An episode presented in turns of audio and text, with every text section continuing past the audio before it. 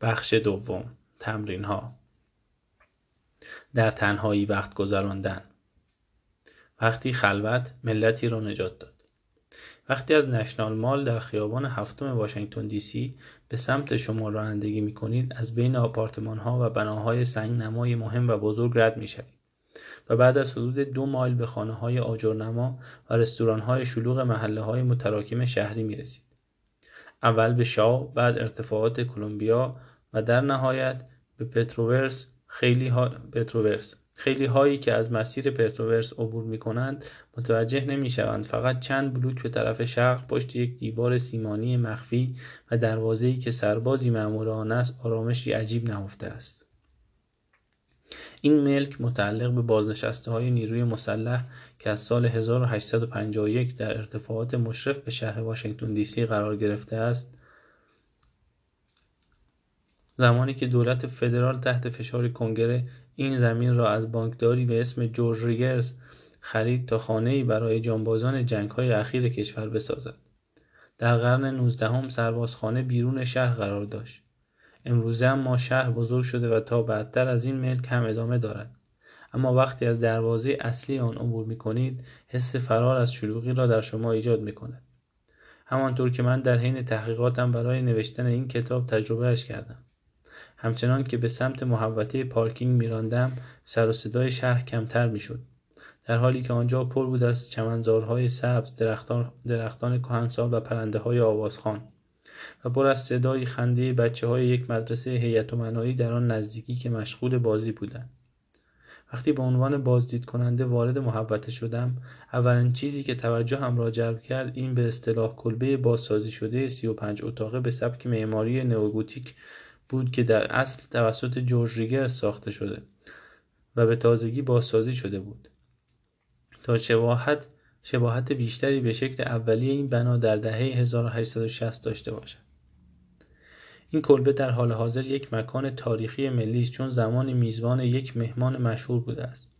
در طول هر تابستان و اوایل پاییز سالهای 1862 63 64 رئیس جمهور آبراهام لینکن در آنجا اقامت داشته و با اسبش به کاخ سفید رفت آمد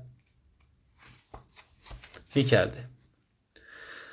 اما اینجا تنها مکانی نیست که رئیس جمهور عالی مرتبه در آنجا اقامت کرده است تحقیقات روزافزون حاکی از آن است که زمان و فضایی که برای تحمل و تفکر در این کل به مهیا بود احتمالا نقش کلیدی در کمک به لینکن داشت و به او کمک کرده با آسیب های ناشی از جنگ داخلی و های سختی که باید می‌گرفت کنار بیاید. این, این ایده که احتمالا چیزی به این سادگی سکوت تاریخ کشورمان را شکل داده بود مرا در آن بعد از ظهر پاییزی به کلبه لینکلن کشاند تا چیزهای بیشتری دستگیرم شود. برای درک انگیزه لینکلن در فرار از کاخ سفید باید تصور کنید که زندگی برای این عضو تازه کنگره که به زور و به شکل غیرمنتظری به فرماندهی در کل کشور منصوب شده بود به چه شکل بوده است؟ لینکلن بلا فاصله بعد از مراسم تحلیف و سخنرانی فرشتگان نیکتر از سرشت در آن روز همه تلاشش را کرد تا مردم را امیدوار کند که اتحادیه بر خلاف شکافی که در آن ایجاد شده تاب می آورد و بلافاصله وارد گردبادی از سردرگمی و انجام وظیفه شد. ویلیام لیمیر مورخ می نویسد این رئیس جمهور مطلقا هیچ روز خوشی نداشت هیچ موقعیتی برای عادت کردن به دفتر ریاست جمهوری نداشت. و وقت نداشت به این فکر کند که قدم های بعدیش دقیقا چه خواهد بود. و بعد اضافه می کند در اولین دقایق شروع کار ریاست جمهوریش ضرورت تصمیم گیری مثل سیلی ناگهانی او را به چالش کشاند. میلر اقرار نمی کند همانطور که لینکلن بعدها به دوستش سناتور اوریویل براونینگ گفت اولین چیزی که بعد از وارد شدن به این اتاق بعد از تحلیف به من دادن نامه ای از سرگرد اندرسون بود که می‌گفت آزوغهشان رو به اتمام است. سرگرد اندرسون فرمانده قلعه محاصره شده فورت سامتر در چارلستون بود جایی که نقش اساسی در تهدید جنگ داخلی داشت. تصمیم گیری برای اینکه آیا فورت سامتر را ترک کند یا از آن دفاع کند اولین تصمیم از طوفان تصمیم های مشابهی بود که لینکلن هر روز به عنوان مدیر اجرایی یک اتحادیه رو به انحلال با آن مواجه می‌شد. های خطیر این دوران برای آزاد کردن لینکلن از سایر تعهدات سبکتر که تمام اوقات باقی مانده اش را می‌گرفت کافی نبود هارولد هولزر پژوهشگر لینکلن می نویسد از اولین روزی که لینکلن در دفترش بود بازدید کنندگان عملا کاخ سفید را محاصره کردند و از راه پنجره ها گذشتند و بیرون دفتر لینکلن جا خوش کردند این بازدید کنندگان برای درخواست کار یا مسائل دیگر آماده بودند و شامل دوستان لینکلن و خیلی از بستگان مری لینکلن می شدند. انجمن تاریخی کاخ سفید یک کلیشه را در آرشیو خود نگهداری می‌کند که در اصل در روزنامه‌ای که دقیقا یک ماه بعد از مراسم تحلیف لینکلن منتشر شد شده این واقعیت را به تصویر می‌کشد.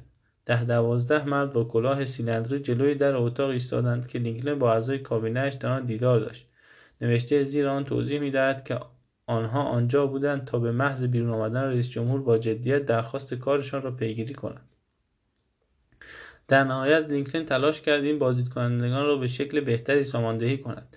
او به شوخی گفت انگاری توی صف آرایشگاه منتظر اصلاح صورتشونند. همانطور که هولز خلاصه می کند بزرگترین عامل هدر رفتن وقت و انرژی ریاست جمهوری همین ملاقات ها بود و با وجود این شلوغی ها تصمیم لینکلن برای اینکه تقریبا نیمی از زمانش در سال را از کاخ سفید فرار کند و هر شب برای طی مسیر رفت آمد طولانیاش با اسب به سمت کلبه آرام سربازخانه راه بیفتد منطقی به نظر می‌رسید. این کلبه برای لینکلن چیزهایی را به حمله داشت که حالا خوب می‌دانیم داشتنشان در کاخ سفید امکان پذیر نبود. زمان و فضا برای فکر کردن. مری همسر لینکلن و پسرشان با او در آن کلبه زندگی می‌کردند. پسر, پسر بزرگترشان رابرت در دانشگاه مشغول تحصیل بود. اما آنها معمولا سفر می‌کردند. بنابراین رئیس جمهور در آن خانه بزرگ تنها بود. با این حال او هیچ وقت به معنای واقعی کلمه در سربازخانه تنها نبود. علاوه بر خدمتکارهای خانگیش دو گروهان از هنگ 150 داوطلبان پنسیلوانیا به عنوان محافظ در فضای سبز جلوی سربازخانه اردو زده بودند. اما چیزی که, در... که دوران حضور او در سربازخانه را خاص می‌کرد غیبت آدمهایی بود که سعی می‌کردند توجه او را به خود جلب کنند. شاید برای همین حتی زمانی که لینکلن به ظاهر تنها نبود می‌توانست با افکارش تنها باشد ما می‌دانیم که لینکلن از این آرامش برای تفکر استفاده می‌کرد چون مشاهدات خیلی از افرادی که برای دیدن لینکلن به کلبه آمده بودند به طور خاصی به این موضوع اشاره می‌کنند که رفتنشان به کلبه مزاحمت خل... مزاحم خلوت لینکلن می‌شد. مثلا نامه ای که توسط یکی از کارمندان خزانه به اسم جورج فرنچ نوشته شده توضیح می‌دهد وقتی بدون اطلاع قبلی با دوست خود سرهنگ اسکات در تاریکی زودرس شب تابستانی به کلبه رسیده بود چه اتفاق افتاده بود؟ خدمتکاری که در, در را برایمان باز کرد ما را به اتاق نشیمن کوچکی هدایت کرد جایی که آقای لینکلن در هوای گرگومیش تنهای تنها روی یک مبل دستهدار دراز کشیده بود. کت و کفشهایش را تن درآورده بود و با یک باد بزن برگ نخل بزرگ خودش را باد می‌زد. در حالی که یک پایش از دسته مبل آویزان بود و غرق افکارش به نظر می‌رسید. رفت آمد لینکلن در حومه شهر بین پایتخت و کلبه به او فرصت فکر کردن می‌داد. ما می‌دانیم این منبع سکوت برای لینکلن ارزشمند بود. چون گاهی اوقات مخفیانه بیرون می‌زد تا سواری به سمت پایتخت را بدون گروهان سوار نظام که مأمور محافظت از او بودند آغاز کند. این تصمیمی نیست که بیفکرانه گرفته شده باشد. چون ارتش پیش از این از نقشه ایالت متلفه برای ترور لینکلن در این مسیر پرده برداشته بود. حداقل یک بار سعی کرده بودند طی سواری در این مسیر به رئیس جمهور شلیک کنند. این زمان اختصاص یافته به فکر کردن احتمالا پاسخهای لینکن به وقایع کلیدی دوران ریاست جمهوری را بهبود بخشید. مثلا مردم معمولا لینکلن را به این طور توصیف کردند که در قطار و در مسیر رفتن به محل سخنرانی گیتسبورگ او را حین یادداشت کردن سخنرانی معروفش دیدند اما این روند کاری معمول لینکن نبود. او معمولا چند هفته قبل از وقایع مهم کار کردن روی پیشنویسهایش را آغاز می‌کرد. ارین کارسون مدیر اجرایی مؤسسه غیرانتفاعی که به کلبه نظارت می‌کند در طول بازی من به من گفت که طی هفته های پیش از سخنرانی گیتسبورگ لینکن اینجا در کلبه بود و بیشتر شبها تنها در گورستان نظامیان قدم می‌زد. او دفتر خاطرات نگه نمیداشت بنابراین ما از عمیقترین افکارش اطلاعی نداریم. اما می‌دانیم که او اینجا بوده و درست قبل از اینکه آن جملات به یادماندنی را بنویسد با هزینه های انسانی جنگ مواجه شده بود. این کلبه همچنین شرایطی را فراهم کرد که لینکن در آن به اعلامیه آزادی بردگان فکر کند. هم ضرورت آزاد کردن بردگان جنوبی و هم شکلی که این آزادی باید صورت می‌گرفت. سوالات پیچیدهای بودند که دوران لینکن درگیرشان بود. به خصوص زمانی که به شدت نگران از دست دادن ایالتهای حاشیه‌ای مرز مرز بردهداری به ارتش متلفه بودند لینکن بازداشت کنندگانی مثل سناتور اوریل براون اوریل براونینگ را برای بحث در مورد مسائل مربوط به کلبه دعوت می‌کرد. و رئیس جمهور همانطور که در با قدم می‌زد ایدههایش را روی کاغذ باطلی که گاه در آستر کلاهش نگاه میداشت پنهان می‌کرد. بالاخره لینکن پیشنویس اعلامیهاش را توی کلبه نوشت و وقتی از خانه دیدن کرد میزی را دیدم که لینکن برای اولین بار آن کلمات مهم را روی آن نوشته بود. میز توی اتاق خواب با آن سقف بلندش و بین دو پنجره بزرگ مشرف به چمنهای پشت سربازخانه قرار گرفته بود. وقتی لینکن آنجا مینشست از همه جا می‌توانست سربازان اتحادیه را ببیند که روی چمنها چادر زده بودند. در فاصله چند کیلومتری گنبد کاخ کنگره آمریکا که در آن زمان مثل خود کشور هنوز در دست احداث بود. میزی, که توی کلبه لینکن دیدم نسخه دومی از آن میزی بود میز بود. میز اصلی به اتاق خواب لینکن در کاخ سفید منتقل شده. این موضوع یک جورایی کنایه آمیز است. چون اگر لینکن مجبور می‌شد با این میز در میان هیاهو و سردرگمی در اقامتگاه رسمیش آن هم با این هم وظیفه تاریخی دست و پنجه نرم کند باید بیشتر از اینها سختی می‌کشید. تنهایی لینکن و غرق شدن در افکارش نقش حیاتی در توانایی او برای پیشبرد وظایف سخت ریاست جمهوری در زمان جنگ داشت. بنابراین می توانیم تنها با کمی اقرار بگوییم او به گونه ای از هیاهوی دور بود که ملتی را نجات داد. هدف این قسمت از کتاب این است که بگوید فقط لینکن نبود که از زمان تنهایش استفاده های زیادی می‌کرد. این فقط در مورد شخصیت های تاریخی یا سایر کشور سایر کسانی که به همین شکل با تصمیم های مهمی مواجه بودن صدق نمی هر کسی می تواند از دوره های متناوب دوری از هیاهو بهره ببرد. چیزی که اهمیت دارد این است که هر که مدت زیادی از آن وضعیت اجتناب کند مثل لینکن در ماههای اولیه حضورش در کاخ سفید رنج خواهد کشید. در صفحات پیش رو امیدوارم جدا از اینکه تصمیم می‌گیرید چگونه اکوسیستم دیجیتالتان را شکل دهید از لینکن درس بگیرید و دوره های ضروری و متناوب آرامش را به ذهنتان هدیه دهید چیزی که برای ساختن یک زندگی شگفتانگیز به آن نیاز دارید.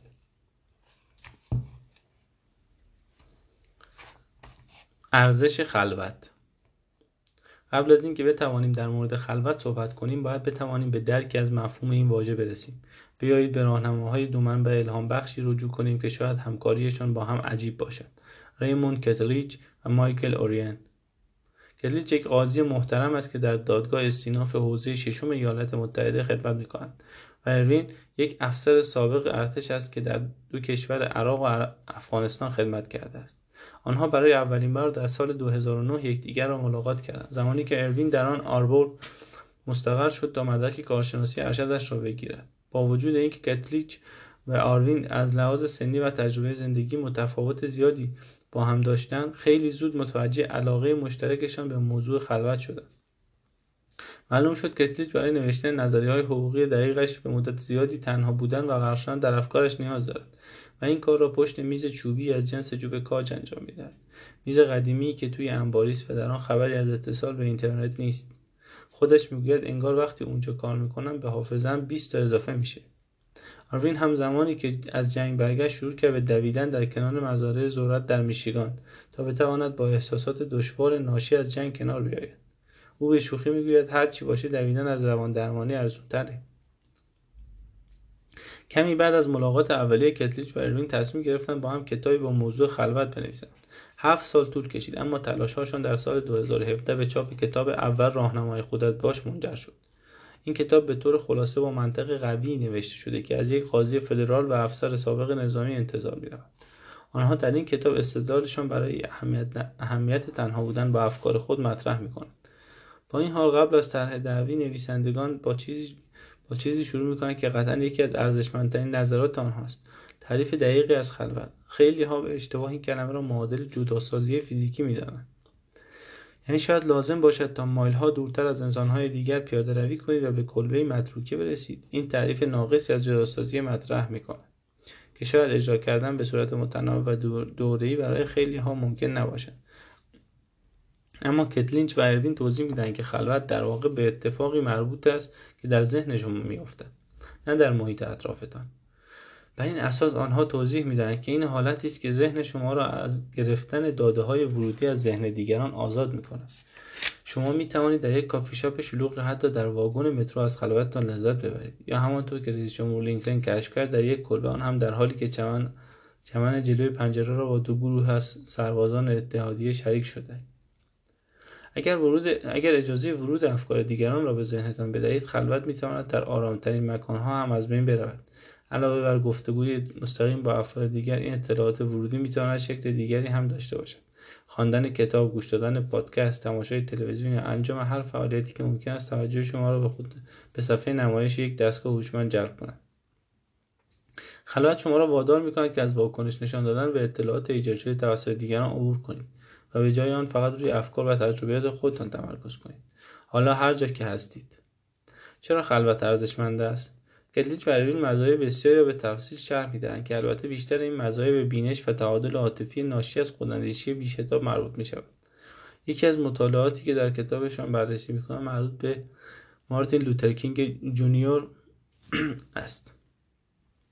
آنها توضیح می‌دهند که دخالت کینگ در تحریم اتوبوس در مونتگومری آغاز تصادفی داشت کینگ تصادفا واعظ کاریزماتیک و تحصیل کرده جدید شهر بود که باعث شد شاخه محلی NAACP تصمیم بگیرد در برابر های جداسازی نژادی شرکت اتوبوسرانی ایستادگی کند. کاندیدا شدن کینگ به عنوان رهبر انجمن اصلاحات مونتگومری تازه تأسیس که بعد از آن در اواخر سال 1955 در جلسه در, در کلیسا رخ داد او را غافلگیر کرد. در نهایت هم با اکراه آن را پذیرفت و گفت خب اگر واقعا فکر می‌کنید کاری از من برمیاد قبول می‌کنم. با ادامه یافتن تحریم اتوبوس ها فشار هم روی رهبری کینگ و هم روی امنیت شخصی او افزایش پیدا کرد. این فشارها به ویژه به خاطر شیوه غیرعمدی دخیل شدن کینگ در این تحریم ها بسیار شدید بود. فشارها در 27 ژانویه 1956 به اوج خود رسید. یعنی شبی که کینگ از اولین دوره بازداشتش در زندان آزاد شد. او به عنوان عنصری از کمپین سازماندهی شده برای آزار پلیس زندانی شده بود. کینگ بعد از آن که همسر و دخترش خوابیده بودند به خانه برگشت و فهمیده بود که وقتی آن رسیده تا انگیزهش را به روشنی تلبین کند او در حالی که با افکار خود تنها بود فنجان قهوه در دست پشت میز آشپزخانه نشست. دعا کرد و به فکر رو رفت. کینگ از این خلوت استفاده کرد تا به توقعاتی که از او داشتند فکر کند. و در همین فضا پاسخی را یافت که به او شهامت لازم برای روبرو شدن با چیزی را می‌داد که پیش رویش بود. و اون لحظه حس کردم صدایی درونی به هم میگه برای درستکاری ایستادگی کن. مارتین لوتر برای عدالت ایستادگی کن. برای حقیقت ایستادگی کن. دیوید گارو زندگی نامه نویس بعدا این رویداد را به عنوان مهمترین شب کینگ توصیف کرد. توصیف کرد.